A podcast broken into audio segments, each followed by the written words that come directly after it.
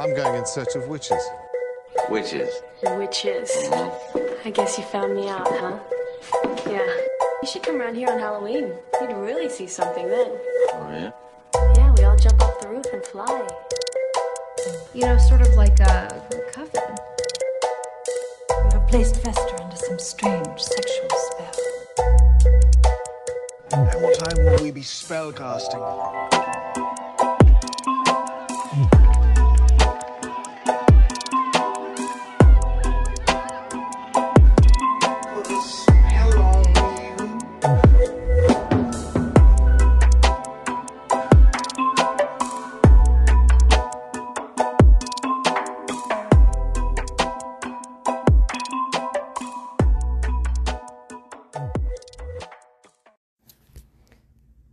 Witches, and welcome to Moonstone Witchery, the podcast where we talk about witchcraft and spirituality in a modern context. My name is Rian Luckard, and I am so excited to be here with you.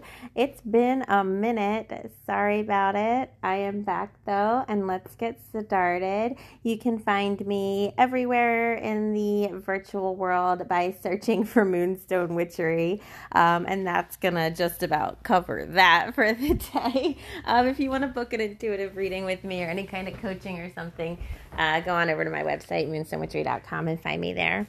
Um, okay, so I kind of wanted to do a little bit of like story time with everybody today because um,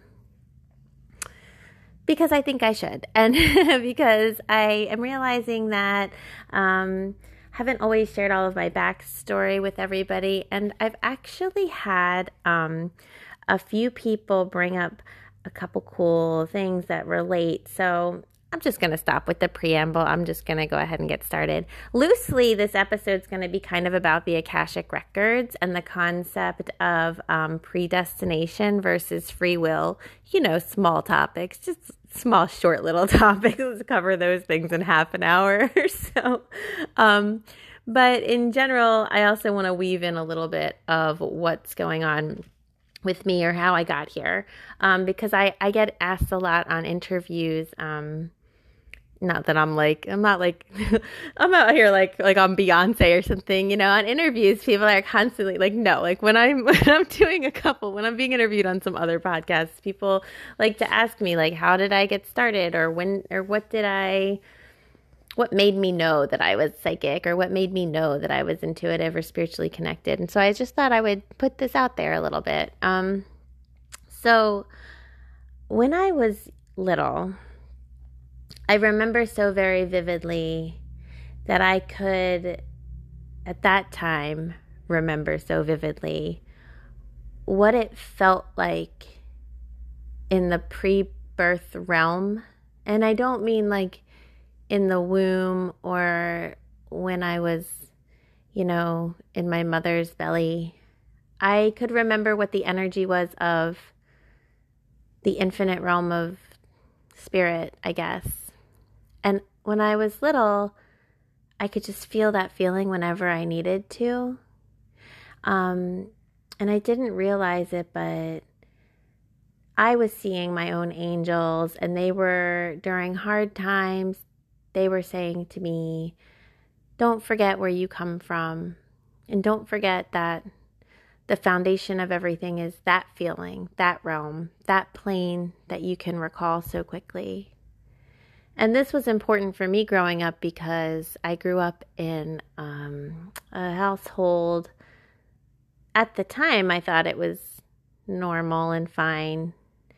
And through lots of therapy, I've come to understand that it was a pretty uh, emotionally abusive environment, occasionally physically abusive. Um, and I was dealing with sexual abuse at a young age. There was a lot happening for me. And I I would just often wish that I could just uncheck the box that signed me up for being on this plane of existence. Um, and, you know, some people might diagnose that as like childhood depression, and maybe it is. But I've always had this intense awareness of the stark difference between what life feels like incarnated in a body and what the realm on the other side was made of.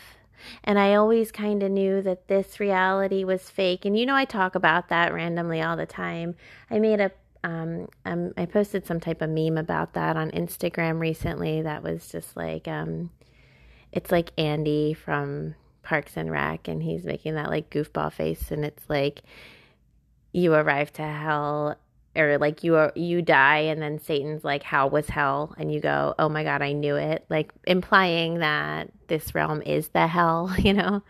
Um and so many people like i posted that and i was like it's pretty dark. I bet i might get i might catch some something for this because you know i'm always catching something over on my instagram. Um but so many people were like oh my god yes. And that was very validating and like healing for me in some type of way. But anyway as I was little and as I was coping, I had the benefit of that recollection. You know, I was born pretty awake. I was born awakened. Uh, God, that's such a stupid sentence, though, isn't it? I was born awakened. Like, no, I don't, I can't stand it. Like, I can't even stand it as it's leaving my mouth. But it's the, th- it's like, it's a thing. So I don't know how to say that without it being so epically gross. Because to me, it's not some type of status situation. It's not some type of elevation. It's not something that makes me more anything. Um, if anything, they had to send me here with that because what they did was they put me in some pretty terrible situations and the only reason I was okay was because I had such a deep connection to spirit from such a very young age. It's almost like they sent me here on one of those child leashes that you see people like in the mall having, like their kids on a leash. it's like I I was like leashed to spirit from a young age, so I couldn't stray too far because I wasn't going to be able to be all right otherwise. Like to me, having this connection to spirit is almost like my handicap because it's like, and we're not supposed to say that word anymore, so I, I apologize and retract it actually, sorry. But it's like the thing that it shows me that I wouldn't have been okay without it. It's like my crutch. Do you know what I'm saying? The fact that I am so connected to spirit.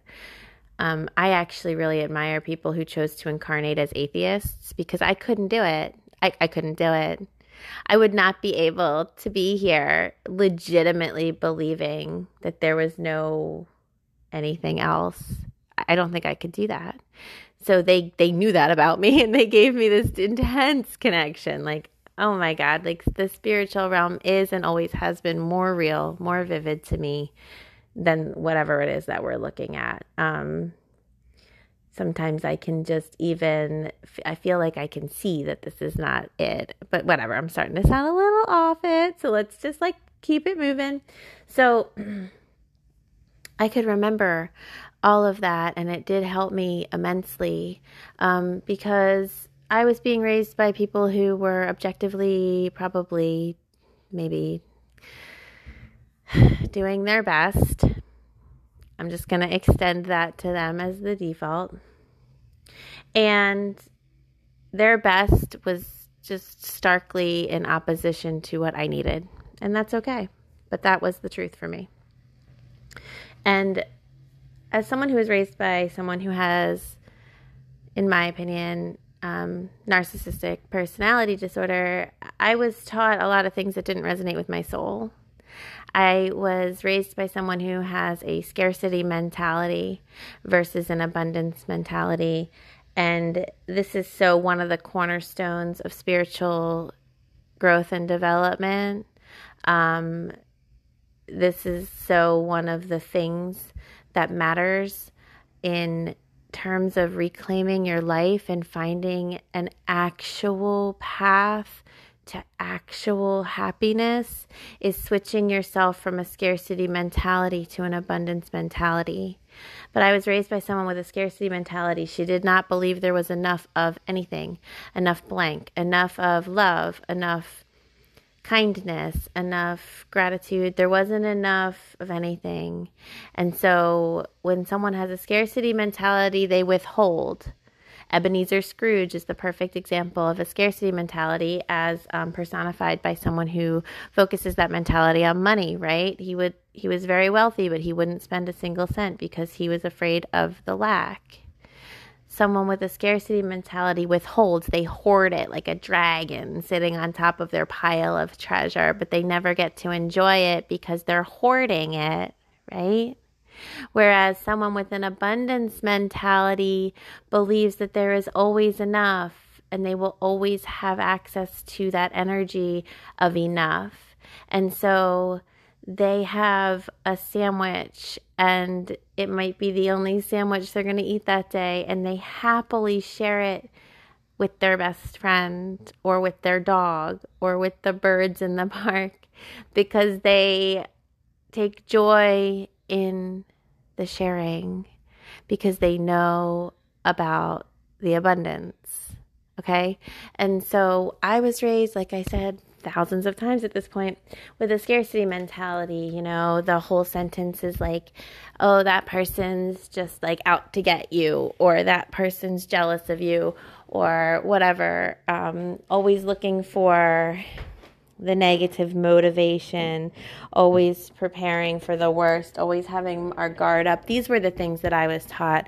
But because I had that recollection of that beautiful realm, I didn't ever want to learn those lessons. I didn't want that to be what life was like. I didn't agree with it. I was like, this doesn't make any sense, though because it didn't make any sense to me and it still doesn't make any sense with me because it doesn't resonate with everything that I came into this world knowing to be so. and so when I was able to, I grew up and I left the house that I was raised in and I immediately enrolled in life coaching school. And I did a lot of research. Um, the reason I chose life coaching was because life coaching is about proactive behaviors. It's about well, my my very boring and clinical definition of life coaching is behavior modification for goal attainment, meaning change the way you act to have the life you want. Right? Like change your behavior so you can have the life you want. You're going to hear like lawnmowers in the distance, I think. Sorry, my windows are closed in my office, but so I enrolled in life coaching school and I literally said to them, I need someone to teach me how to raise myself to be the person that I know I actually am instead of being the person that I was taught that I was supposed to be because these two people are in stark opposition to themselves and I can't live like this. I didn't like who I was when I was acting in alignment with who I was raised to be, but I literally hadn't been exposed to anything else, so I didn't know what to do. And so at 19 years old and 20 years old, I was in life coaching school learning how to do that. And I did learn how to do that, and it has changed my entire life. And now and ever since then, I got to be the real person I was inside. I got to live from a place of abundance. See, because my mother was always telling me to pay attention to other people's motives because they were negative, and it was my job to see what other people's negative motives were and to throw up my barriers and protect myself from them. And that's how she lived her life. And that's what she instilled in me. But see, I was on the receiving end of my mother's perspective for my entire life. And I knew how many times I had done something from a place of love and kindness towards her and how many times it had gotten misconstrued and misinterpreted and misunderstood and thrown back in my face. And I was told, You are so manipulative. You are such a liar. You are such a bad person, and I know it. And I wasn't. So the fact that I had had so many of those experiences paired with everything I could remember from the other realm, paired with all the conversations I would have with my guides and my angels every night when I would fall asleep, and all the times I would leave my body to go visit my friends in their own beds and just look around the world and all the things I knew, and paired all of that together. I was like, no, it's not that. I have this theory. And at 19 years old, this felt like a very radical theory, but I was like, I have this theory that everyone is made out of love, though. Like, I have this theory that everyone's trying to do the best they can. And maybe we haven't been taught how to do that, but we all want to do that. I have this theory that all we really want is love and connection, both to give love and connection and to receive love and connection. And I have this theory that if only we could have the right tools or the right behaviors or the right communication, that we could all just come from that place and maybe everything would be okay. I had that theory. And so I went to that school and I got trained in how to change all of the behaviors that I didn't like about myself. And it was deep, deep, deep shadow work. And I had to be so willing to be accountable. Because even though those lessons I was taught didn't originate within me, I was the one who was still carrying them, and I had to choose to put them down.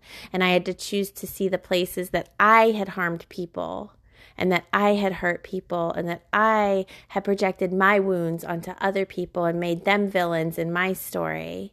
And it was a lot of shadow work. All that shadow work is, by the way, is a willingness for you to take accountability for the things that you do that might be coming from a place of hurt and woundedness and dark places within yourself that you're scared to look at. That's shadow work. And so I went to life coaching school at a very young age and I learned all this and I raised myself to be the person that I wanted to be. And I was able to come from that place of love. And more importantly, I was able to see others coming from that place of love. And that's an abundance mentality, too.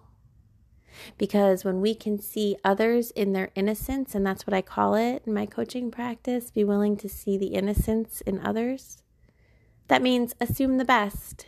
Assume everyone's coming from a place of love and it just got distorted and twisted along the way through bad communication or um, a reactive state of mind instead of a proactive state of mind, or someone feeling hurt, so they immediately respond in a way that isn't in alignment with their highest self, or whatever the case may be. But everything is duality, right? We must do that with a grain of salt. We must do that, see others in their innocence, only to a point, And that point is not so that we are so permissive of them that they can inflict pain upon us and we can just be endless with our compassion about it, but that we can say, this person's inflicting pain because they are in pain, but I can still get away from that, right? But back to little me. So, little me could really, really like she could remember so many of her past lives. She could talk to her angels as she fell asleep. I would go in and psychically check on everybody that I knew. My prayer as I would fall asleep at night was to heal each and every person, and I would scan everyone I knew and offer them healing for everything they were going through. And when I was nine, and this is the Akashic Records portion of events. So if you've been waiting for it, thank you for hanging in there, and we're getting there now. When I was nine, I had a realization. I had had several realizations by this point. One of them was I think something's up with me spiritually. like, I really think that something is going on here. Another one was, um, I really believe that there's more to this realm than we know about. A third was, I don't think I belong in this family that I'm in. That was a hard one to swallow. And then the last one was, oh my God, I'm pretty sure I'm gay. And I wasn't gonna go ahead and be okay with being in a family that was really hard on me and diminishing to my sense of self, and also simultaneously be in a situation where I was going to be discriminated against or harmed or made fun of by my own family, first and foremost, in my opinion, at the time, that's what I thought would happen. And I wasn't going to be willing to be seen. Because, see, when I was nine, I was very scared. I didn't want anyone to see me because, up until that point, and even for years to come, anyone seeing me never led anywhere good. Everyone, I thought, hated me. I was the youngest of a lot um, of children that were a lot older than me. There was three siblings that I had, and I still have three siblings, and they, they were all teenagers when I was born. And none of them were happy that I existed, and they made this abundantly clear to me what felt like every single day of my life the story of my mother telling people she was pregnant involves a lot of tears and upsetness. And this story got told fairly often, and it always hurt my feelings. Like, how is why is that the story of me being announced in the world and that doesn't make me feel better like that makes me feel from the beginning I wasn't accepted and so I didn't want there to be any reason I wasn't going to give them anything else to hold against me because they already didn't like me for so many reasons, all of which were valid in their eyes, none of which were valid in mine. And I mean, that side of the story has a happy ending. I'm very, very close with my two sisters. Um, I love my brother, and it's all okay now as adults. But in the moment, I wasn't in a place where I was going to go ahead and be okay with it. I didn't, I couldn't take on anything else. And so I had visited this place in meditations at age nine that I hadn't realized I was even doing meditations. I just knew I liked to close my eyes and talk to the guides that were standing there. And I liked to speak to my angels in the middle of the night. And I liked to say, Take me to the pretty places that you know about. And I like to go visit things. And I knew I had gone there before and I had seen this big book. And I knew that in that big book, there was a map about my life. And I knew that I was in charge of that map about my life. And so when I had this awareness, I woke up one morning and the first thought in my mind was, I am gay. And I said, Oh, no, I'm not, not today. And that night, when I went to sleep, I said, I'm going to go to that book and I'm going to read what it says. And if it says that I'm gay, I'm going to change it because I can't take another thing and still be in this world. And so I did. I went to that place, and my guide was with me.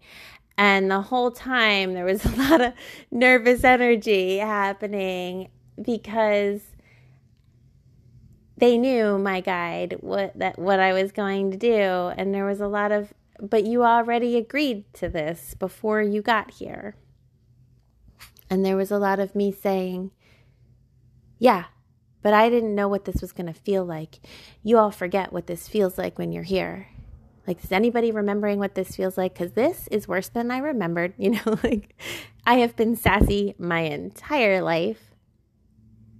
Um, and I went into that book and I remember when I was little and I was falling asleep that same night, I was, and I wasn't asleep, but when I was getting into my meditative state, I was saying to myself, well, I can't be gay because I'm, I have this inner knowing that I'm supposed to be a mother.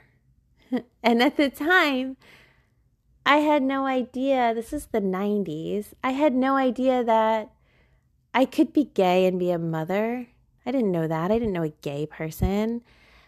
I had no idea that it was possible. I thought I would have to sacrifice this inner knowing. And I said, How could these two worlds exist? I want to be a mother. I don't want to be gay. I want to be a mother, right? And so I went in and I said, I'm changing the book. And I remember my guide responded with, But you have made agreements with us that you cannot change. That is your entire purpose. You yourself said you were only going to incarnate to do these things that you agreed to. And I knew what they were. They were things like be a spiritual teacher and spread the word about spirituality, much as I'm doing on this podcast, actually. And it still doesn't cease to amaze me how it's all come about, like the fulfillment of that. But that's probably a conversation for a different episode. But write a book, teach spirituality, teach people how to be okay. And I remember them telling me that these were the things I was supposed to do with my life. And I was like, how am I ever going to do any of that? I'm not okay, right? This is when I was young. And they said, you yourself were like, I'm only doing this so I will making agreements to, to fulfill this path that you have laid out, right? And I said, yeah, absolutely. I still uphold my end of the agreement. It's just that I'll do those things after you let me become a mother. And I remember knowing that I was allowed to say that, that I had enough free will, that I was allowed to change the pathway for myself if I wanted to. And I remember picking up that pen and writing in that book and signing my name and closing it and walking away. And so it was done. And my life did begin to take a trajectory wherein I was aware of my sexual orientation, but I was able to ignore it enough or downplay it or put it in a box. Or this was also during the time when like being bisexual was like trendy and cool, and like the straight boys loved it when the girls would kiss at the party and whatever. And so I could like be cool, like a cool version of gay, not like super gay, but like a pretty hetero version of gay, which is really messed up, to be honest with you. The whole thing is really messed up. But I did that for so many years, and I had a relationship with a woman in college for a brief period of time, and I was always back and forth, and it doesn't matter. But eventually, I did get married, and I purposely married someone who I thought was going to be a really good father because that was all I cared about. That was what I wanted, right? I thought he would be a good father. I thought he would be a good husband. That's why I chose him. And it didn't go that way, and that's okay. He's doing the best he can. We all are. But we weren't ultimately compatible. But see, I had written in that book I wanted to be a mother, I wanted to have my children. And I had two children and immediately after I had my daughter, I was like too gay to stay. I was like, no more. I can't do this anymore. And there's so much more to the story of how that happened. But for the purpose of this episode, um, what I'm sharing is that the second that the agreement was fulfilled, right? My agreement was back in action.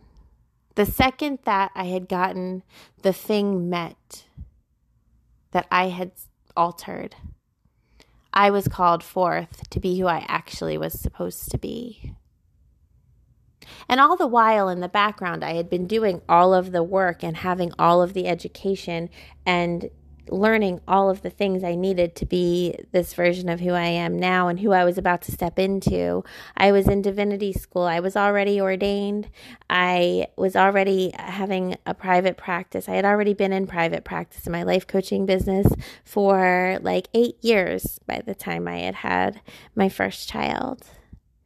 Um, so I was already on that trajectory. Both simultaneously existed, but it couldn't take off. It couldn't flourish until I was back on the path that I had originally set myself onto. But I had taken a little detour because I could, because we have free will. And so this is now a conversation about free will and predestination and the Akashic records. And I told you that whole story, that very personal story about myself because I want you to understand that this isn't speculative. This isn't something I've read on a series of websites or in a bunch of books. This is my own firsthand experience. And so you can take it with a grain of salt.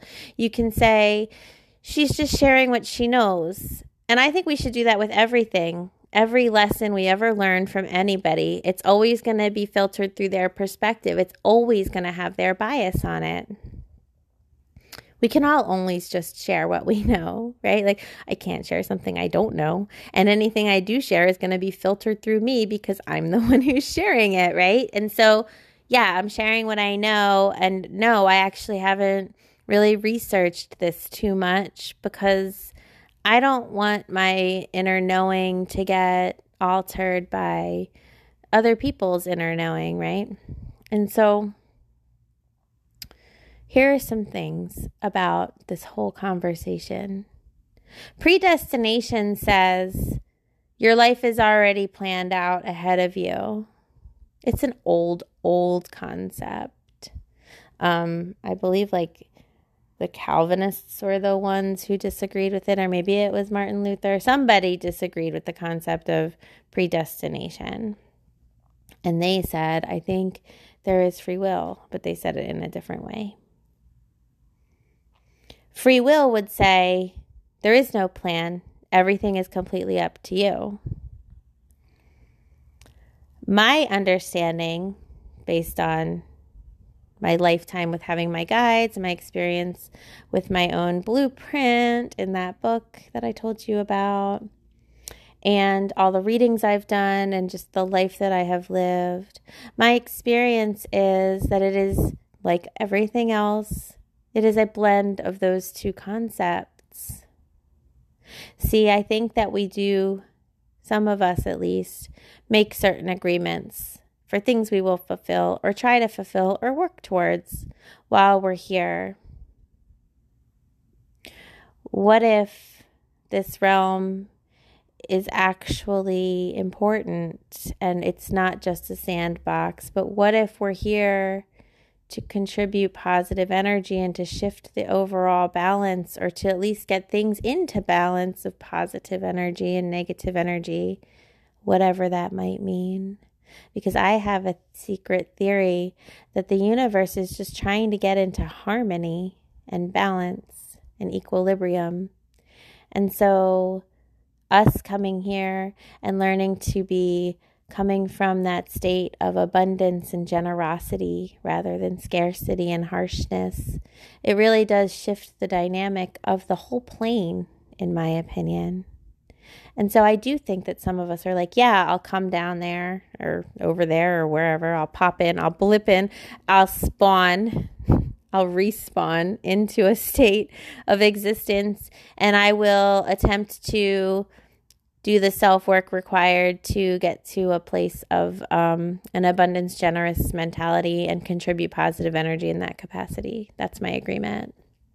And it can be as simple as that. And then other people are like, yeah, um, I'll go incarnate and then make this cool invention that the humanity needs or whatever, or I'll try to.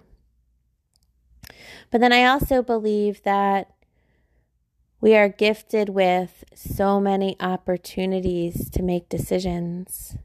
And those decisions either lead us towards that agreement's fulfillment or not.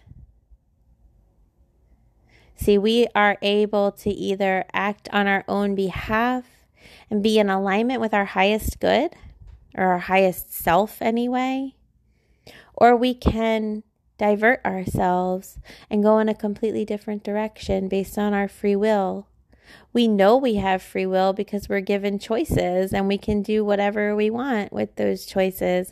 But we also know that sometimes that free will is questionable because occasionally we make a choice and then everything conspires against it. and that happens fairly often too.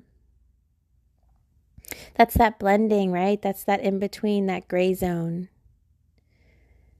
And so it is our job to say, I want to discover why I'm here.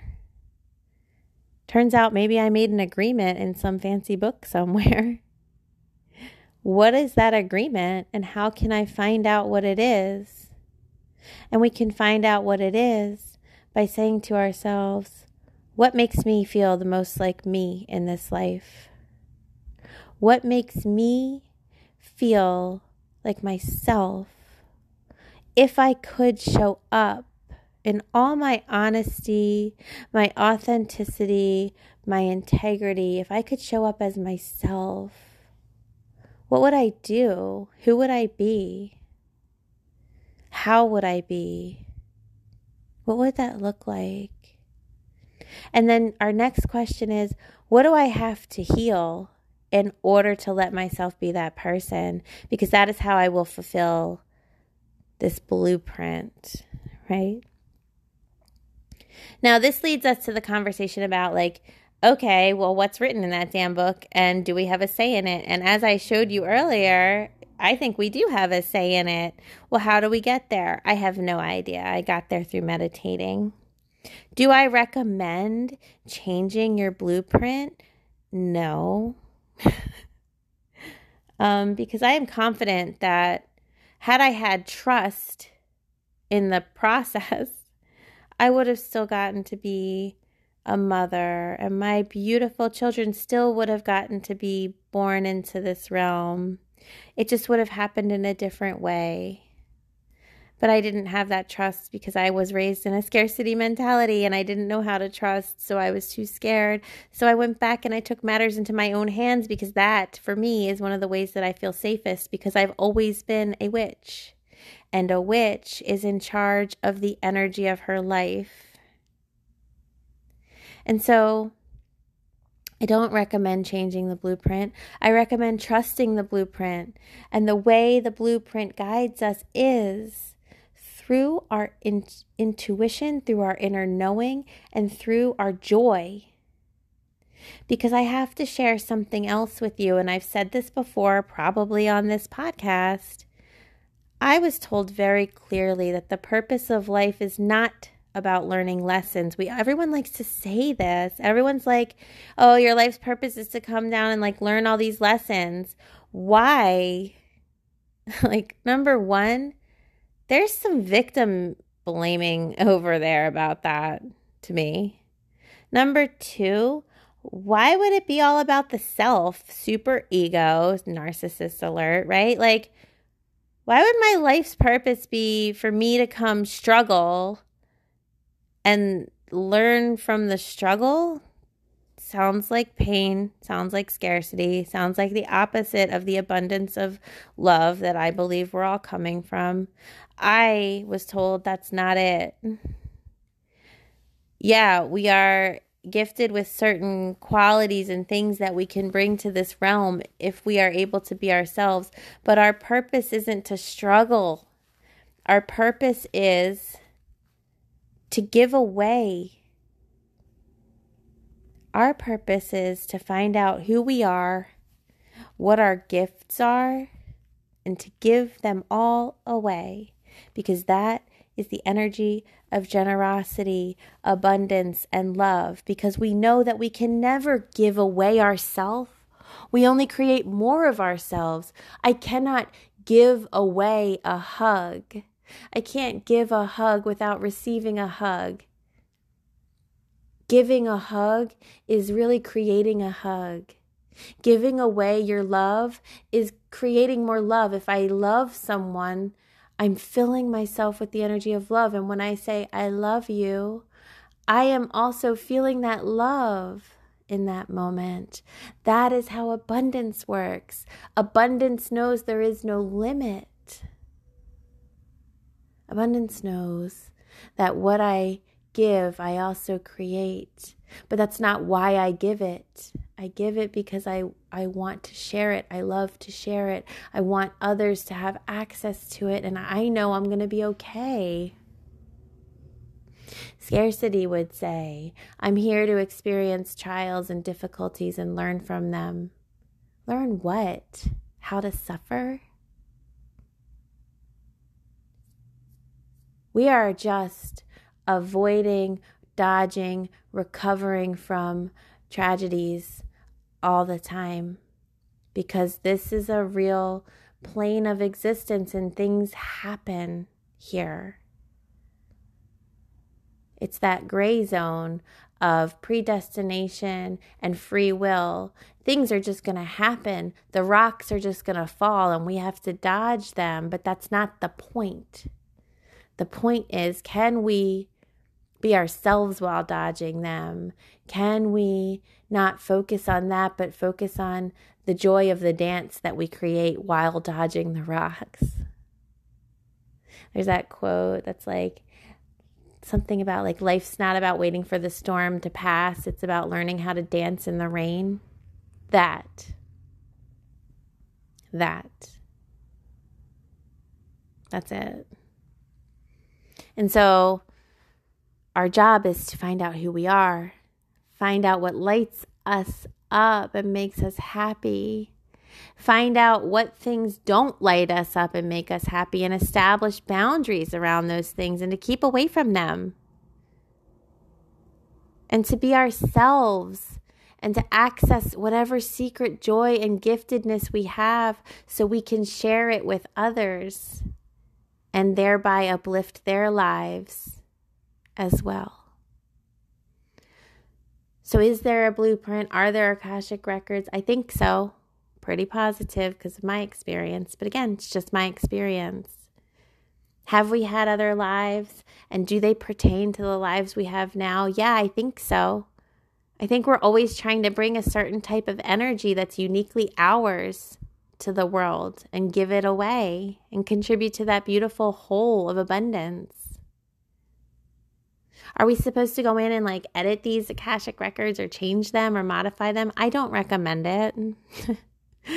I don't recommend it.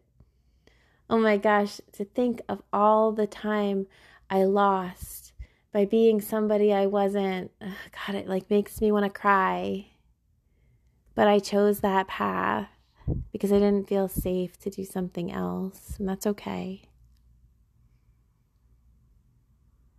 It is the marriage of the free will and the intuitive inner knowing. It is the marriage of being pulled in a certain direction because you know it belongs to you and making the choice to walk that direction. It is the blend of both knowing and choosing of being in the energy and in the flow and letting it take you wherever it goes, and also actively, purposefully swimming to that channel and getting into that flow on purpose and paddling along with it along the way. It is that blend. Everyone wants it to be an easy answer, but usually it's very complicated and very blended and very gray zone. And that has been my experience.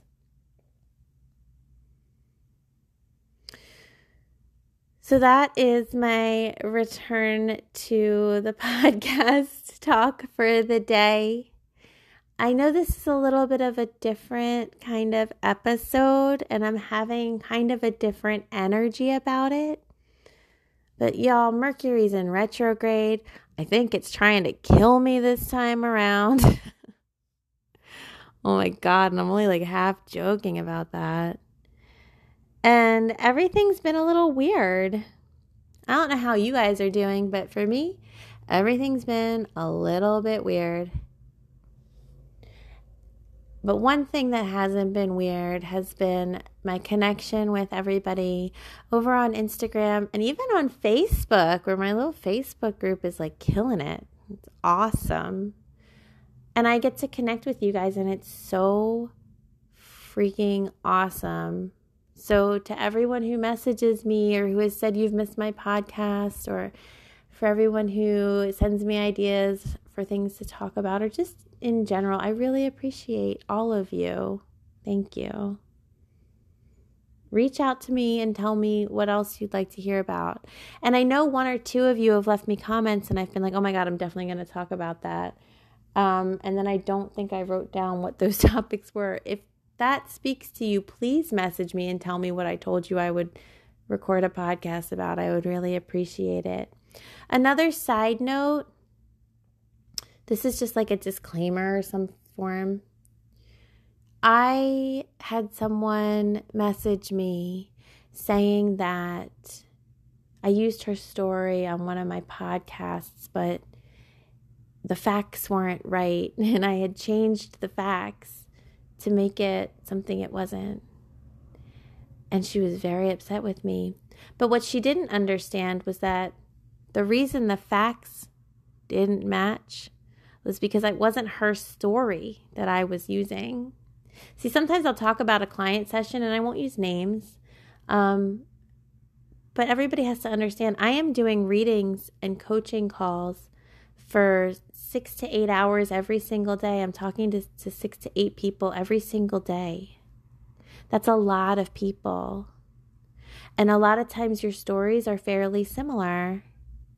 So, part of one client's story was familiar to this other former client, and she said to herself, and I had done one reading with her, she had said to herself, That sounds kind of like my thing, but the details are different, but she's using it and changing it. And I said to her, Why would your automatic assumption be that I would take your story and change it? If it didn't match, it didn't match because it wasn't actually your story. Yes, I see in my notes that there are similarities but no, it is not the same story. And I'm saying to you right now, listeners, especially if you've had a reading with me, and thank you so much if you have. If I'm ever going to use any of your stories, I will ask you your permission, even though I won't be saying your name. You will know, I will contact you before I talk about it or before I publish the episode, if I just randomly am in a tangent and I talk about it, I will reach back out to you. I take notes on all my calls and I keep them really organized. You will know. So, the person who I was talking about, I had already contacted them and they had already given me permission to share that story. I just needed to put that out there because I find integrity to be a really important part of spiritual work. And there's a lot of spiritual practitioners out here that don't operate from a place of integrity. And that bothers me. It gives us all a bad name. So I promise all of you that I will always come from a place of my integrity. And that said, I hope you all have a beautiful rest of your day. Please find me on Facebook or Instagram. I'm moonstone underscore witchery over there. I am on YouTube. I did post a new video. Actually, I posted two. If y'all could go like subscribe to my cute little channel, that would make my day. Um, oh, and oh my God, oh my God, my virtual assistant's gonna kill me. She did so much work on this, and I'm not even saying anything till the very end. I have a Patreon. I can't tell you guys. So many people have messaged me. Like, I'm not kidding about this. This is crazy. I have had about five people. So maybe that's not so many, but in my life, I only need to hear something twice to really get it. But I've had five people, I think, message me and say, My guides are telling me to tell you that you need to have a Patreon. Like, what? I was like, All right and then I heard it again, and then I heard it again, and I was like, okay, I guess I'll figure it out. And then I don't have time to figure it out. And then I finally figured it out, and my sweet assistant helped me so much. Um, look her up; she's off grid mermaid. But anyway, so I finally have a Patreon. So if you are inclined to support my work, um, in that capacity, please find my Patreon. Uh, I don't know the the link, but it's everything's Moonstone Witchery, so you can search on Patreon for Moonstone Witchery. I have little cute incentives, like you can get like monthly card pulls or something like that. Um, I figured out some cute little thing to do, but anyway, just I thought that was funny, and I do have a Patreon. All right, enough of the commercials. I hope you all have a beautiful, blessed day and week, and I sincerely hope to be back again soon. Um, lots of love and I will talk to you soon.